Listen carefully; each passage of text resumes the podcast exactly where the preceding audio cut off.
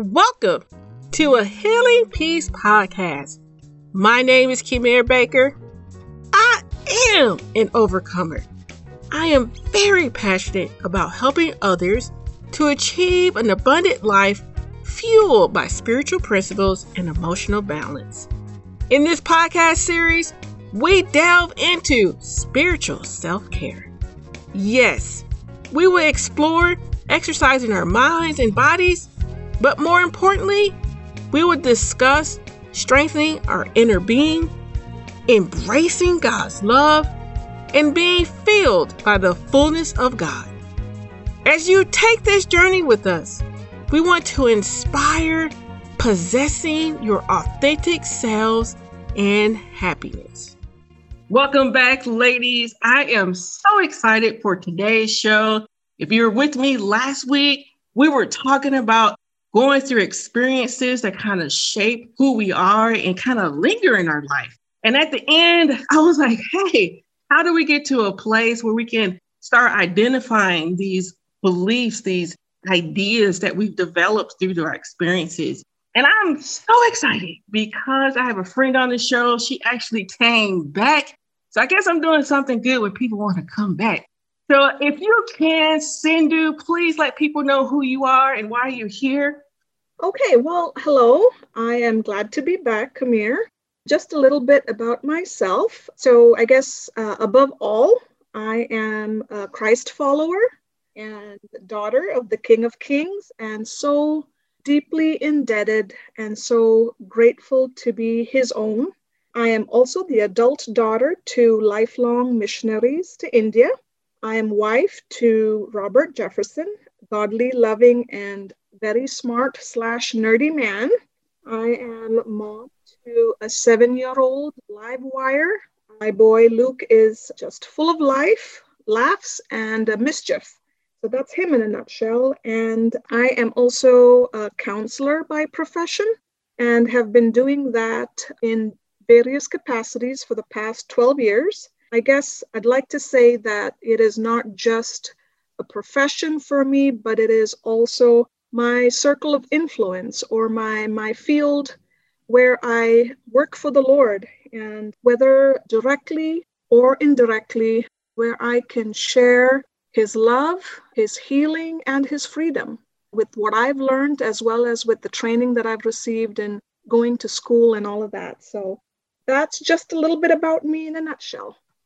Well, and I I personally am aware that you do a great job of providing that insight to people and allowing people to connect with him in a different way and to kind of help shift their thought process and and that's why you're here because we've been doing this segment talking about our belief system, talking about how we think about ourselves. Mm-hmm. And I'm really excited because I know that uh, you'll have an opportunity to share some really encouraging things to help us to learn and grow more about us. And I'm assuming that you're prepared because you came back and that you enjoy, well, maybe not as much, but kind of like having this medium to talk to more people and to share more about God. Absolutely, Kamir. And when I had wind that you were talking about mindsets, that got me really, really excited. And I think that you are absolutely doing the Lord's work and doing some really wonderful work here. But as far as the mind is concerned and mindsets are concerned, I was really excited when I heard that you were going to be addressing that, simply because I really do believe that our minds is is the battlefield where the most battles are are fought won and lost you know and mm-hmm. especially especially as christ followers what does that uh, look like for us and, and how can we be winning more battles rather than losing them so yeah and your excitement was so there that i was like well you might have just come and just talk about it so i do appreciate that enthusiasm, and I look forward to you getting more of that information from you. Did you know that a Healing Peace podcast has a website? You will find resources along with our very own tools and tips on our website. Our tools and tips provide tangible principles to keep you on your emotional healing and wellness journeys. While you are on our website, sign up for our newsletter. You will receive a free emotional wellness assessment just for signing up. Also, you will stay informed about podcast episodes, courses, and workshops. You will receive all this great information just for signing up for our newsletter. Go to ahealingpeace.com today. So let's go ahead and jump on in. And one of the things that I I may have said it briefly before, but if not, I'm throwing it out there now, which is we're going to talk about limited beliefs. And I wanted to say, Cindy, what are they? And I don't know if you guys have heard that term before. So I figured she'll probably be a better person to break that down for us. Can you give us a little bit more background information to what that is and how are they reinforced in our lives? Well, I'm going to do my best, Kamir. Before I jump into limited or limiting beliefs, I thought we would take a few minutes to talk about what are beliefs.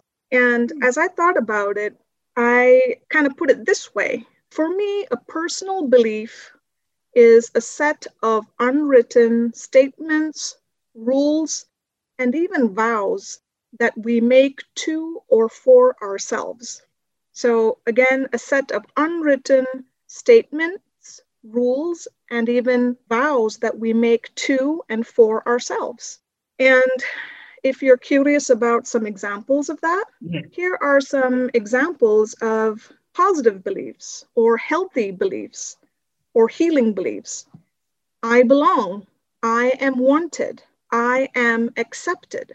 So that would be some examples of positive, healing, or healthy beliefs. And if you say, Cindy, well, that sounds strangely familiar. That sounds a lot like something I would read from God's word, then you would be absolutely right on that because the Bible is the ultimate love letter from God to us. And if you want to know, if you want to know who you are, the truth of who you are, then that's the place to go, the, the foremost authority on who you truly are. I do appreciate you sharing that because I, I think it's so difficult at times to stick to those positive beliefs. Absolutely. And that's why, Kamir, I said our mind is the battlefield where, as we are thrust into this world from the get go, these beliefs are being shaped and formed. And whether those beliefs are positive, healthy ones, or whether they are false, negative, unhealthy ones, and limiting ones, depends a lot on the environment in which we are thrust into, the people that uh, we are around, the words that are spoken to us and about us, and as well as the experiences and the wounds that we bear as we go through life have a huge, huge impact on these unwritten rules statements and vows that we make for ourselves. Yeah. And so, as you were saying that, I, I want to make sure that I heard you correctly. So, we, because I heard that the positive belief side. And so, what makes that specifically, or how does that go towards a limited belief? where, where is that that breakdown or that middle point, that middle ground? What, how does that work? Absolutely, Kamir. So that's a great question, right? I feel that personally, there's uh, even research to show the environment that you grow up in, but even before you are born, when you're in your mother's womb, where you are knitted together by your creator, the unborn child begins to sense either a sense of being wanted, mm. and at other times, even a sense of anxiety, perhaps, or angst or rejection, what is kind of being picked up from the mother. And then once the child enters into the world, of course, that's picked up in a bigger scale. Just children are little sponges. And I think you know exactly what I mean. I mean, they just pick up on your body language. You don't have to say a word, but the way that you treat them, your attitude. And so when a child is wanted, they have a very positive belief about themselves.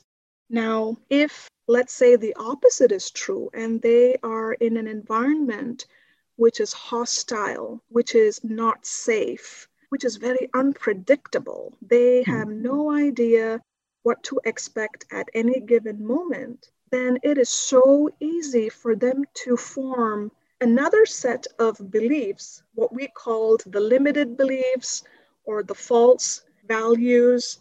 And some examples of that, Kamir, would be I am not wanted. Hmm. My needs are not important. I have to always be in control. And last, but one of my favorites, I should be perfect. So these are some examples of the kind of limiting beliefs that this child will pick up in order to survive, in order to bring some organization or predictability to their otherwise unpredictable life so that it makes sense to them, if, if that makes sense. It does. And as you're explaining what they are in your examples, I think I checked off about four of those. I was like, oh man, especially the control and the perfectionism. I, I know mm-hmm. I've, I've shared that numerously throughout the podcast in terms of just wrestling with and and then I also have a friend who comes on quite regularly, and she's always talking about being able to release that, mm. to release that perfectionism, to release yes. that sense of control, and to surrender that back to God. Mm-hmm. And that within itself is definitely a journey. Yes. But but one of the things that I'm glad that you spoke about, which is um, in terms of how it's developed, because I, I know for myself, it's so easy to feel ashamed or guilty that I'm carrying that with me, not realizing that there's all these other circumstances that has brought that about in my life. Yes, yes, absolutely. So true. And that's, I think, Kamir, what makes it very real. So, as much as I would say that these are limiting beliefs, mm-hmm. there are aspects of those statements or those rules or those vows, there are aspects of them that are very valid. Mm. And parts of them that are very real. Mm-hmm. So let's take the example of I have to always be in control. Mm-hmm. Now, the child or the teenager or the young adult, at whatever life stage they may be, is being met with words or circumstances that are pretty, as I mentioned before, pretty unsafe and harsh. And their way of coping hmm. is by controlling something about themselves or their environment. And in that moment, it really does give them a feeling of control. Hmm. And in fact, I would go so far as to say that is them surviving. They have kind of taken the situation in hand and found a way to adapt. It's like if I'm a fish, I need to have fins uh, to swim. And so I can't be a fish and not have fins. I can't be a bird and not have wings. Wow, I'm sounding poetic here. but it's almost like I need to find a way to cope with this. And so, whether it's only a little bit true or not, adjusting my belief to this particular statement, I always have to be in control, it just helps me to cope better. It helps me to survive. And like I said, there's just enough truth in there for a child or a teen to think that, well, that's the absolute truth. And I have to spend the rest of my days living by this truth. Mm. And we all know that that is absolutely not true. Well, I hope we know that. And so I'm curious because as you were talking about that survival place and you were talking about coping, and, and that's, I think, again, all response to what's going on. And so I'm curious because there's moments where we're like, okay, well, I'm ready to have a different response. Mm-hmm. I'm, I'm ready to cope in a healthier way. Yes. But yet I go back and I repeat those things over and over again. And so, what I'm curious with is not only with that emotional development, what is going on in our brains and, and how is our brains adjusting to this information? And then how is that creating these belief systems that are dominating our minds? Yeah, so uh, Kamir, there is a difference between surviving and thriving. Mm-hmm. And as much as it is the brain's most important function to survive, but really, our brain has the capability and the capacity to do so much more hmm. than simply survive. We have been created in the image of God, and He gave His life so that we can have freedom and life in, in abundance. And to me, that does not sound like surviving.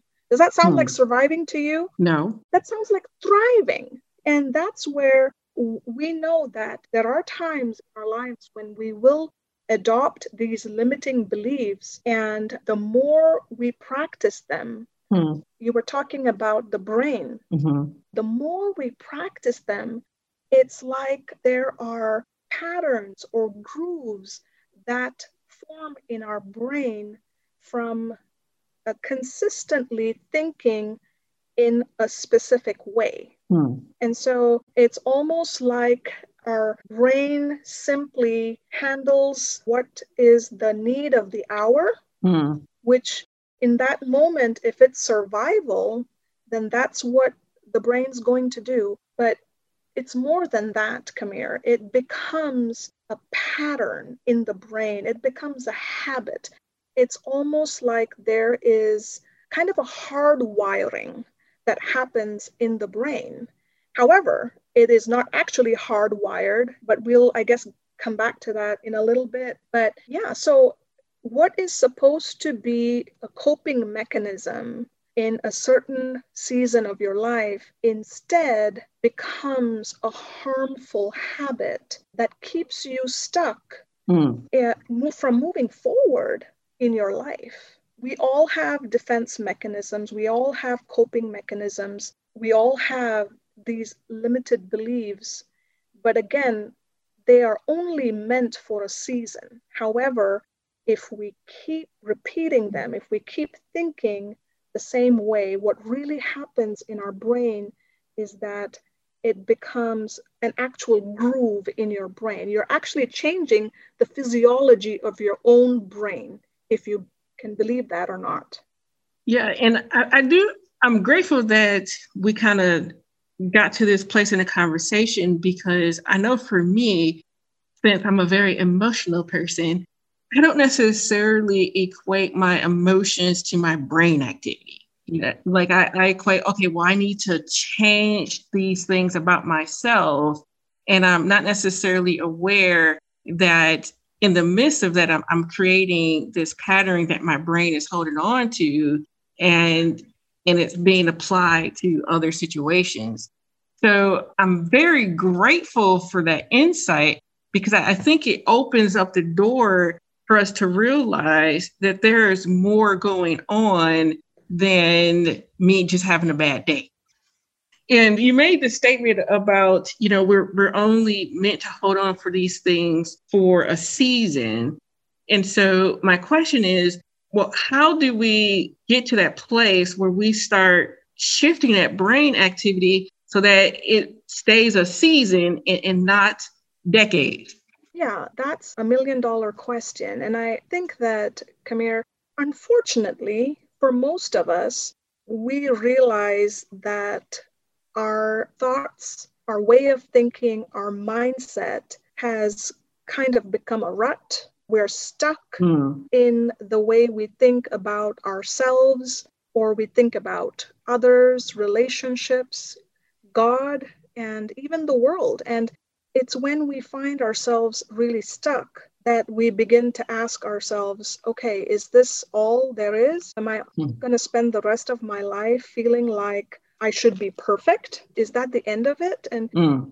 And when you see that that path is just a vicious cycle of defeat and repeat of defeat, then you seek answers. And the wonderful thing that provides so much hope, I think, for all of us is the way that God has created our brains.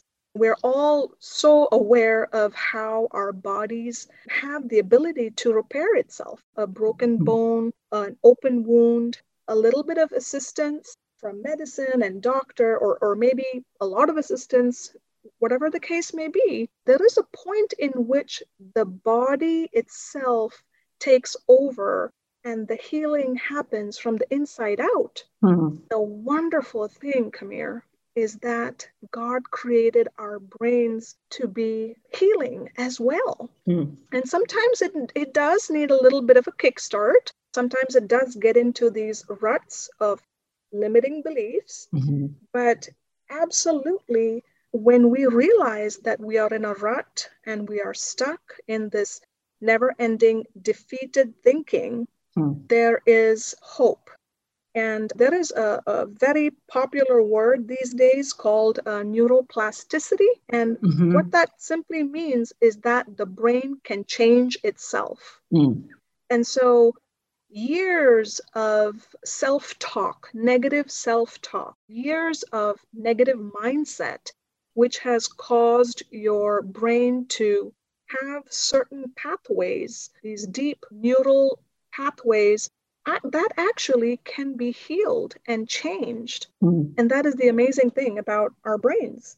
And I definitely appreciate you sharing that because I know I recently told someone the other day that I felt like the hamster on the wheel just running and not going anywhere. Yeah. And just wearing myself out. Mm-hmm. And I think, especially now, too, with this pandemic season and adjusting to life and then learning who we are, it, it's so easy to kind of get on that that meal of just, I'm just running, I'm going in circle. But mm-hmm. but being forced to reevaluate, okay, is this really helping? Is this really healthy? Yes. And so I, I do appreciate you sharing that yes, there is hope. Thank the Lord. Yes. And we don't have to stay in that place.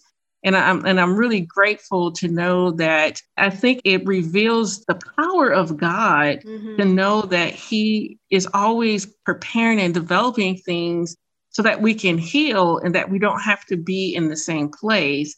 And one of those places that requires healing is our brain. Yes, absolutely. And it's nothing to be ashamed about either. Mm-hmm. When was the last time person was ashamed about a broken arm uh, or about kind of maybe stepping on an, a nail and, and scratching themselves? Well, in the moment, we might tell ourselves, oh, I could have been more careful, but it's generally not something that we would attack ourselves about or consider a character flaw. Right. But then when it comes to negative thinking or even I would say negative mm-hmm. feelings, especially when we're stuck mm-hmm. in those places, we really do shame ourselves quite a bit.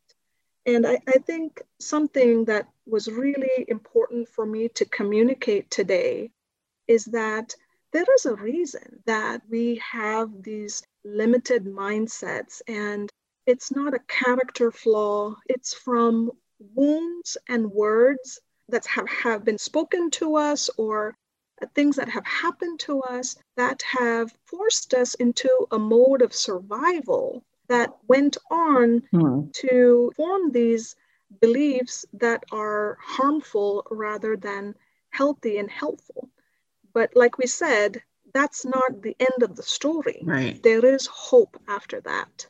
And it's always amazing because I always enjoy our conversation so much but man, does time go by fast when we're talking. And within that, though, I wanted you to come back because I, I want to talk a little bit more about moving beyond this and how to strengthen ourselves. And it, we've already started a great foundation, that being with God, but just being able to, I think, grasp a little bit more and get some more practicals to what does that look like.